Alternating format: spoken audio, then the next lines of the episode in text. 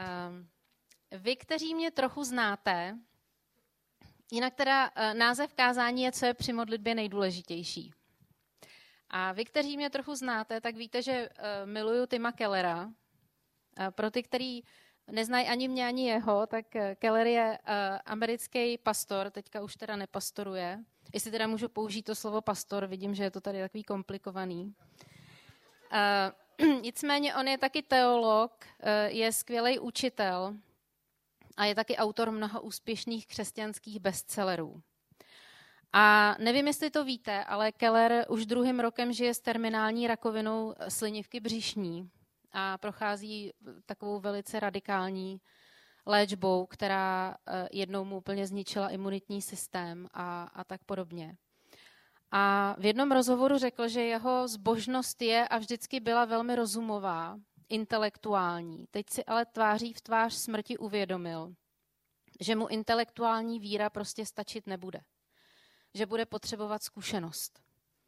A říkal, že lituje toho, že tolikrát dělal věci ve vlastní síle, protože ji prostě měl. A teď uprostřed svého boje s rakovinou začal mnohem víc trávit čas s Bohem a čerpat od něj. A začal taky uh, zakoušet boží přítomnost. A uprostřed té bolesti, kterou prožívá, a protože umírá, tak um, vlastně tady taky nechce nechat svoji ženu Kathy, ze kterou to hodně blízce prožívají společně. Nechce ji tady nechat samotnou. Tak společně vlastně svědčí o tom, že začínají uh, jakoby cítit boží sílu a jeho neutuchající zdroje úplně jiným způsobem. A když o tom mluvil, tak jsem si uvědomila, že to chci taky.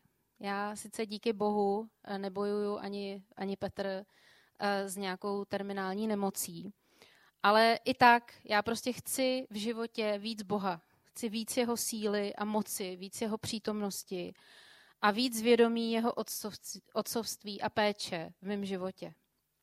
A modlitba je určitě jedním z míst, prostředků nebo způsobů nebo nástrojů, který máme ve vztahu k Bohu. A díky modlitbě můžeme komunikovat s Bohem skrze Pána Ježíše Krista a v Duchu Svatým. A tak chci dneska mluvit o modlitbě. Chci eh, trošku s váma sdílet takovýto své studium, protože to studiu sama kvůli sobě, protože to chci zažívat ale uh, chci mluvit o modlitbě, která nám umožní žít víru založenou na živém vztahu s naším nádherným Bohem a Boha mnohem více zakoušet. A rozum a intelekt je jednoznačně strašně důležitý a potřebujeme zdravý učení, ale dneska se budu víc soustředit na ty prožitky, na ty zkušenosti s Bohem. A žalmista v žalmu 34 říká, Hospodinův anděl se položí táborem kolem těch, kteří se bojí Boha a bude je bránit. Okuste a uzříte, že hospodin je dobrý. Blaze muži, který se utíká k němu. A jsme pozváni k tomu, aby jsme Boha viděli a zakoušili, aby jsme ho uzřeli a zakusili. A Bible se nebojí smyslového jazyka. Kdo ji čtete, tak víte, že se nebojí tady na tom místě a nebojí se ani na žádném jiném místě smyslového jazyka. A my nemáme o Bohu jenom tušit, nemáme o něm jenom vědět, ale my ho máme zakoušet a vidět. A co víc, když ho zakusíme, tak zjistíme, že pán Bůh chutná a vypadá moc dobře. A tak, jsme, tak si pojďme přečíst ten hlavní text dneska s Filipským 4, eh, od 4. do 7. verše. Radujte se v pánu vždycky, znovu říkám, radujte se. Vaše mírnost ať je známá všem lidem. Pán je blízko. Netrapte se žádnou starostí, ale v každé modlitbě a prozbě děkujte a předkládejte své žádosti Bohu. A pokoj boží, převyšující každé pomyšlení, bude střežit vaše srdce i mysl v Kristu Ježíši. Pro někoho z nás, pro mnohý z nás, je to tak chronicky známá pasáž. Ani nevím, kolikrát já jsem jí četla, modlila se jí, nebo kolik kázání jsem na ní slyšela kázat. Je to pasáž, který z mno, mnohý z nás jsme četli tolikrát, že nejsme schopni už ani vnímat její obsah. Jo, že to je automat. Na, nasadíme autopilota a jeden prostě tuhle tu pasáž. A zároveň tolikrát jsme ji četli a kolik z nás může upřímně říct, že se netrápí žádnou starostí a pohybuje se non-stop v božím pokoji, který převyšuje veškerý jeho pomyšlení. Jo, kolikrát se ustaraní lidé diví, proč nedostávají ten pokoj převyšující veškeré pomyšlení a nechápou, proč se nedokážou radovat. A tak se vás chci zeptat, co si myslíte, že je nejdůležitější věta tady toho úseku? To není řečnický, já bych poprosila nějaký odpovědi, jestli by to šlo. Radujte se, no, další návrhy. Netrapte se. Děkování. Pán je blízko, dobře. Chce se mi věnovat ti bludišťáka, ale nemám ho tady. Jo, pán je blízko. Pán je blízko, je klíčová věta tohohle textu. Jo, pán je blízko. To je nejdůležitější věta z, z téhle pasáže. A co, to, co je ještě na tom důležitý? Důležitý je, kdo je ten pán, důležitý, jaký je ten pán, důležitý taky je, jestli mohu důvěřovat tomu pánu, jestli mě skutečně miluje, jestli mu můžu důvěřovat, že se o moje potřeby skutečně postará, jestli mu mohu důvěřovat nejenom se svým vlastním životem, ale i s životem svých blízkých, s životem svých dětí. Jaký je ten pán? A je skutečně blízko? Není náhodou na Ukrajině? Neřeší nějaký světový konflikty? Určitě řeší, ale zároveň je nám blízko. A jak se vypořádat uh, s trápením ve, svý, ve svém životě? Jak se dívat na nevyslyšené modlitby? Celá tahle pasáž nedává žádný smysl, pokud Bůh není blízko. Tahle pasáž nedává žádný smysl, pokud ten pán, který je blízko, není dostatečně dobrý. A nic z téhle pasáže nedává žádný smysl, pokud tomu pánu, který je mi blízko, na mě dostatečně nezáleží, pokud je ke mně lhostejný. Takže jestliže klíč k tomu, abychom se mohli vždycky radovat a abychom eh, měli pokoj převyšující veškerý pomyšlení, je to, že pán je blízko eh, a potřebujeme vědět, že je dobrý a milující, tak si musíme položit tři otázky. Za prvý, proč to někdy nevíme, že je blízko. Za druhý, proč i když to víme, tak nám to někdy vůbec nepomáhá. A za třetí, proč to někdy v hlavě víme, ale vůbec to reálně nevidíme ani necítíme. Jo, takže proč to někdy nevíme, proč i když to víme, tak nám to nepomáhá a proč to někdy v hlavě víme, ale vůbec to reálně necítíme a ne, nevidíme, neprožíváme. Proč to nevíme? Přečtu několik za sebou jdoucích různě po písmu rozptýlených veršů. Matouš 28.20. Hle, já jsem s vámi po všechny dny až do skonání tohoto věku, říká pán Ježíš. 1. Janova 4, 13 a 16. Zůstáváme Bohu a Bůh v nás. Jestliže vyznáváme Ježíše Krista, máme Božího ducha. Židům 5, 5 až 6. Nikdy tě neopustím, nikdy se tě nezřeknu. Mimochodem, uh, autor Židům cituje z Deuteronomia. Žalm 46.1. Bůh je naším útočištěm, vždycky přítomnou pomocí, nebo z hebrejštiny přítomný velmi. Žalm 34, 18 až 19. Hospodin je blízko těm, kdo jsou skrušeni v srdci. Pán nám ve svém slově jasně píše, že je s námi, že je blízko, dokonce, že je v nás. A vědomí, že je Bůh blízko, získáváme vírou v Boží slovo. Jinak to získat nejde. O jeho přítomnost nás nemůže připravit nic, protože Pán Ježíš Kristus za nás umřel a otevřel dveře přímo do boží přítomnosti. A do ní můžeme směle vstupovat a dokonce s ní trvale žít a být božím chrámem. Takže jestli nevíš, že Bůh je ti blízko, tak nejlepší řešení na to je najít si ty místa v písmu, který o boží blízkosti mluvějí a začít se je modlit a přijmout je vírou za své. To, že Bůh je blízko, víme prostě proto, že nám to znovu a znovu sám říká ve svém slově. A jeho slovo je pravda, nepomine z něj ani čárka, ani tečka, ani nic. Takže si můžeme být zcela jistý, ať se děje, co se děje, že Pán Bůh je blízko. Takže když víme, že Pán Bůh je blízko, tak se ještě musíme přesvědčit o tom, jaký ten Bůh, který je blízko, je. Jo, zajímá nás, eh, jaký, jaký je jeho charakter. Takže co nám ještě o něm říká Bible? Jaký je ten pán, který je blízko? Já už teď nebudu číst verše, budu jenom vlastně vlastníma slovama parafrázovat, co o tom, o tom Bohu, co na, o našem Bohu Bible říká. Ten pán, který je blízko, je mocný král, který vymyslel a zrealizoval celý vesmír.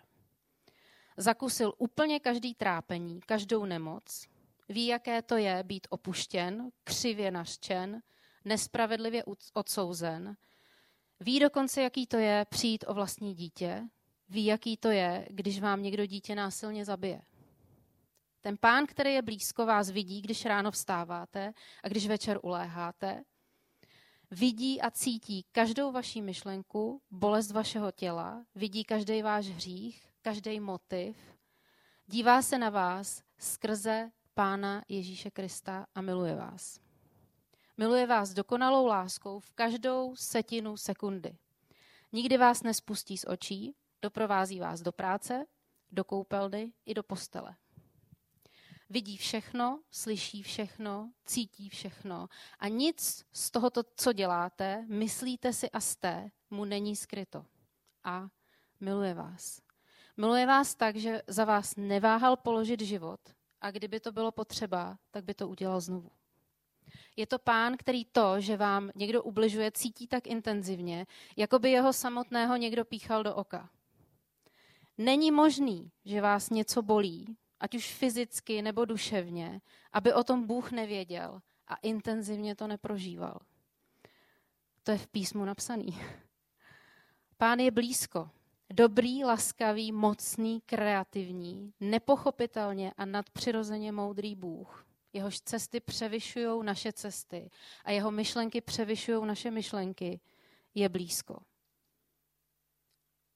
Bůh s neomezenými schopnostmi a zdroji který nás miluje nekonečnou láskou, pro kterou neváhal položit za nás život, je blízko. Takže už víme, že si můžeme být jistí, že Bůh je blízko, že je dobrý a že mu můžeme důvěřovat. A teď? Proč je nám to někdy jedno? A nebo proč to nepřináší ten potřebný pokoj a radost? Proč nám vědomí, že pán je blízko, někdy nepomáhá? Proč to pro nás tolik neznamená? Proč to nepřináší ten potřebný pokoj? Proč se i nadále strachujeme a děláme si starosti ohledně mnoha věcí? Přestože víme, že Bůh je blízko a že je dobrý.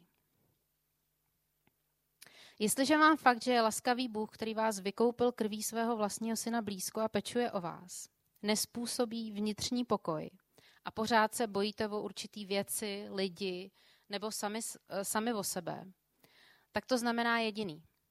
Že ty věci nebo lidi nebo vy sami, o který se bojíte, jsou na vašem žebříčku hodnot výše než Bůh.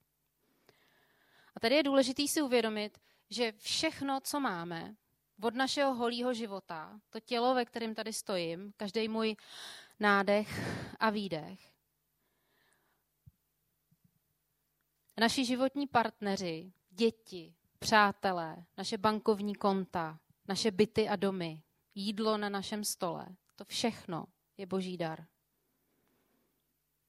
Nic z toho, co máme, dokonce ani vlastní život, nemá, na, na nic z toho nemáme nárok, je to dar. Nic jsme si na tenhle ten svět nepřinesli a nic si z něj taky neodneseme. A pokud jsou boží dary na žebříčku našich hodnot výše než Bůh, nebudeme nikdy zakoušet boží pokoj převyšující veškeré pomyšlení, protože se prostě o ně budeme bát. A pokusím se to říct ještě jinak. V našem životě se často dějou těžké věci. Někdo blízký bojuje s nemocí, máme problémy v práci, s dětma, v manželství, nedostává se nám peněz. A to jsou těžké věci, které nás pochopitelně, naprosto pochopitelně trápí.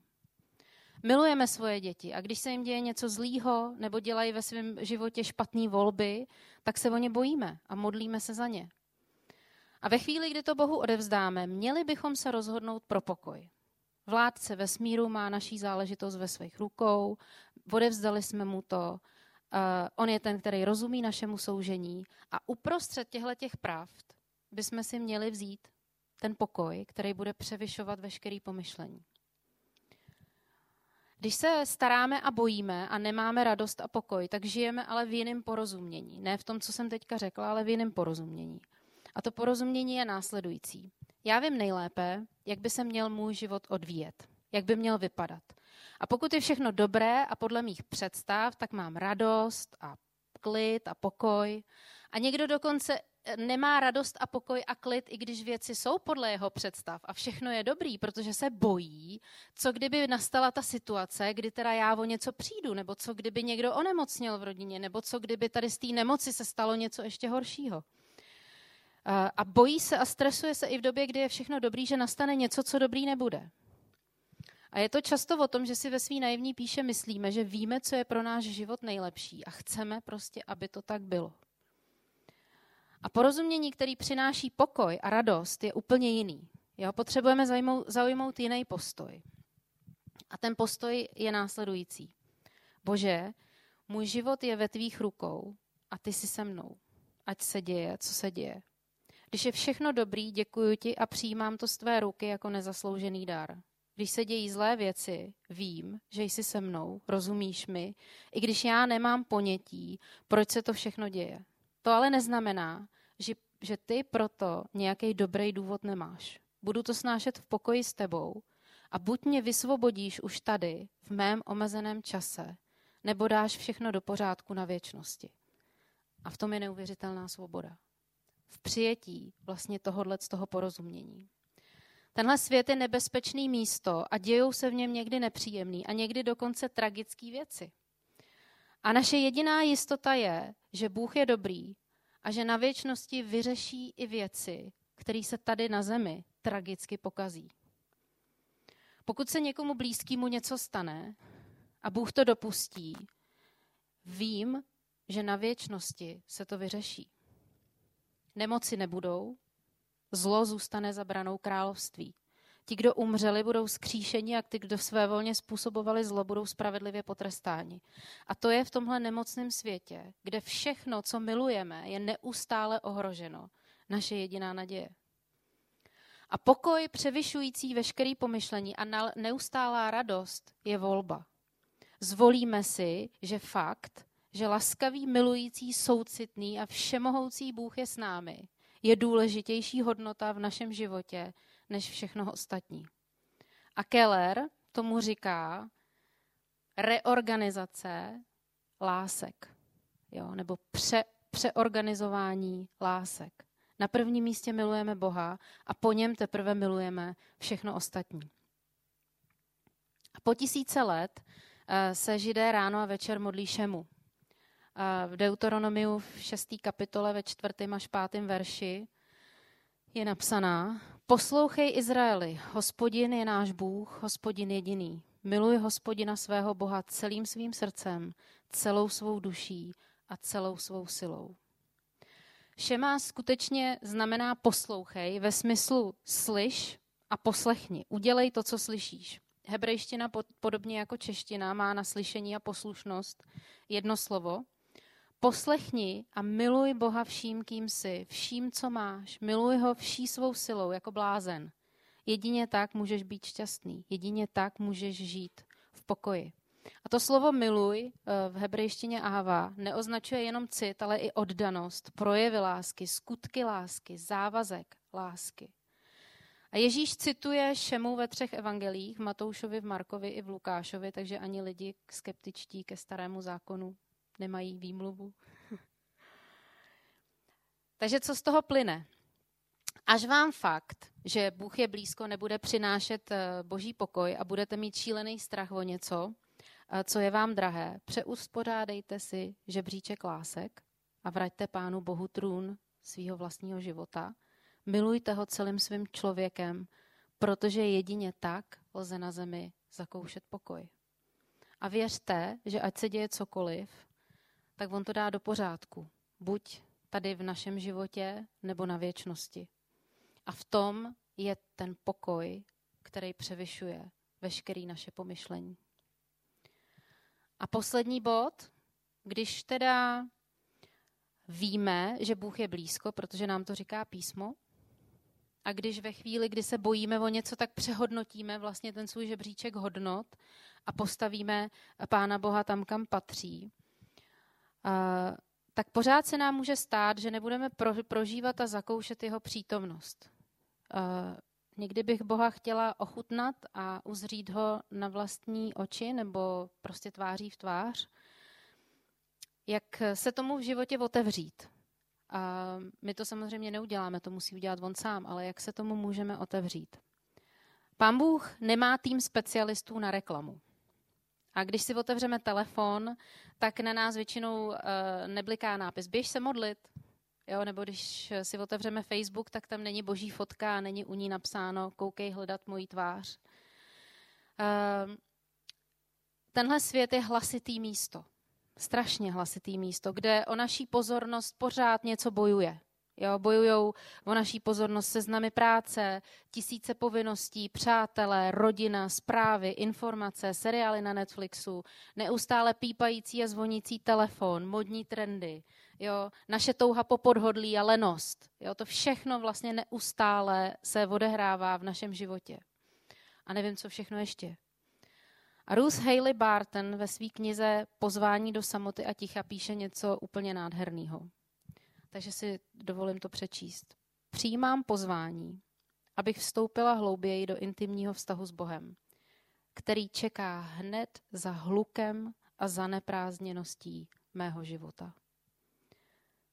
Přijímám pozvání, abych vstoupila hlouběji do intimního vztahu s Bohem, který čeká hned za hlukem a zaneprázdněností mého života. Pokud chceme Pána Boha zakoušet, musíme, a promiňte mi slovo musíme, ale ono se nedá použít žádný jiný, musíme mu dát dostatek času a prostoru. A to pravidelně, dokonce několikrát denně. A tady nemluvím o žádných zákonických praktikách. Tohle to nemá vůbec nic společného se zákonem, prosím vás. To má všechno společný s hlubokým, intimním vztahem. A je to jedno, jestli s člověkem nebo s Bohem. Protože chcete-li mít hluboký a kvalitní vztah, tak tomu budete muset věnovat čas. To prostě jinak nejde. Jo? Uh, hluboký vztahy se nedějou přes noc.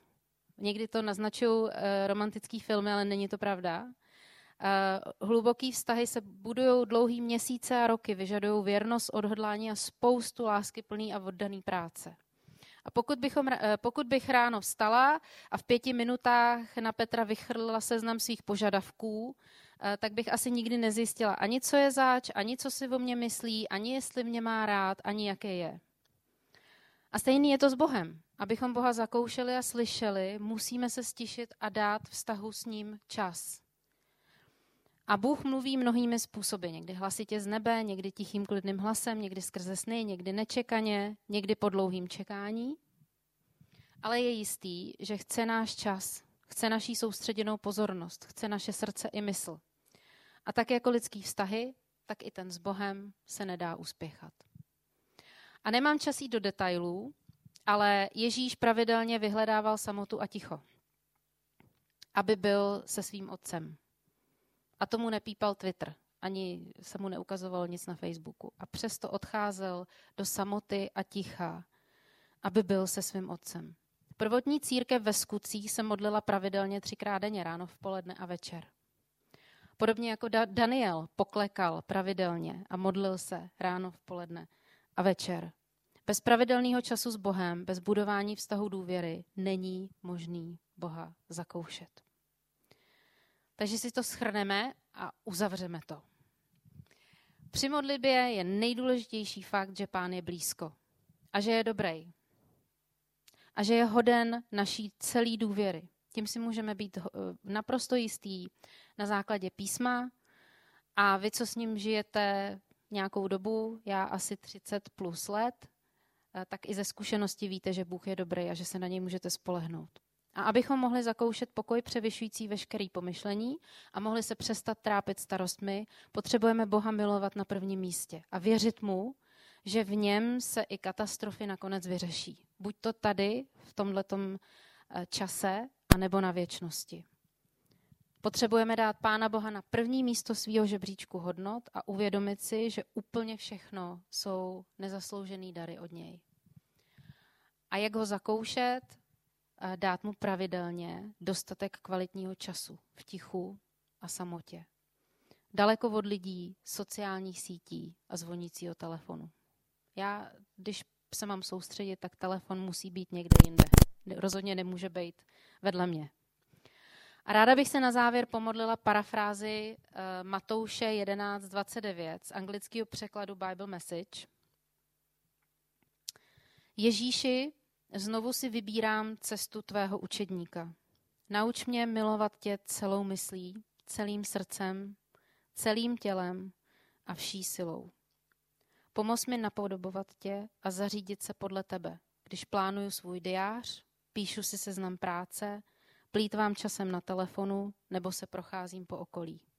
Sformuj můj život kolem modlitby, misie a rytmu tvé nezasloužené milosti. Amen.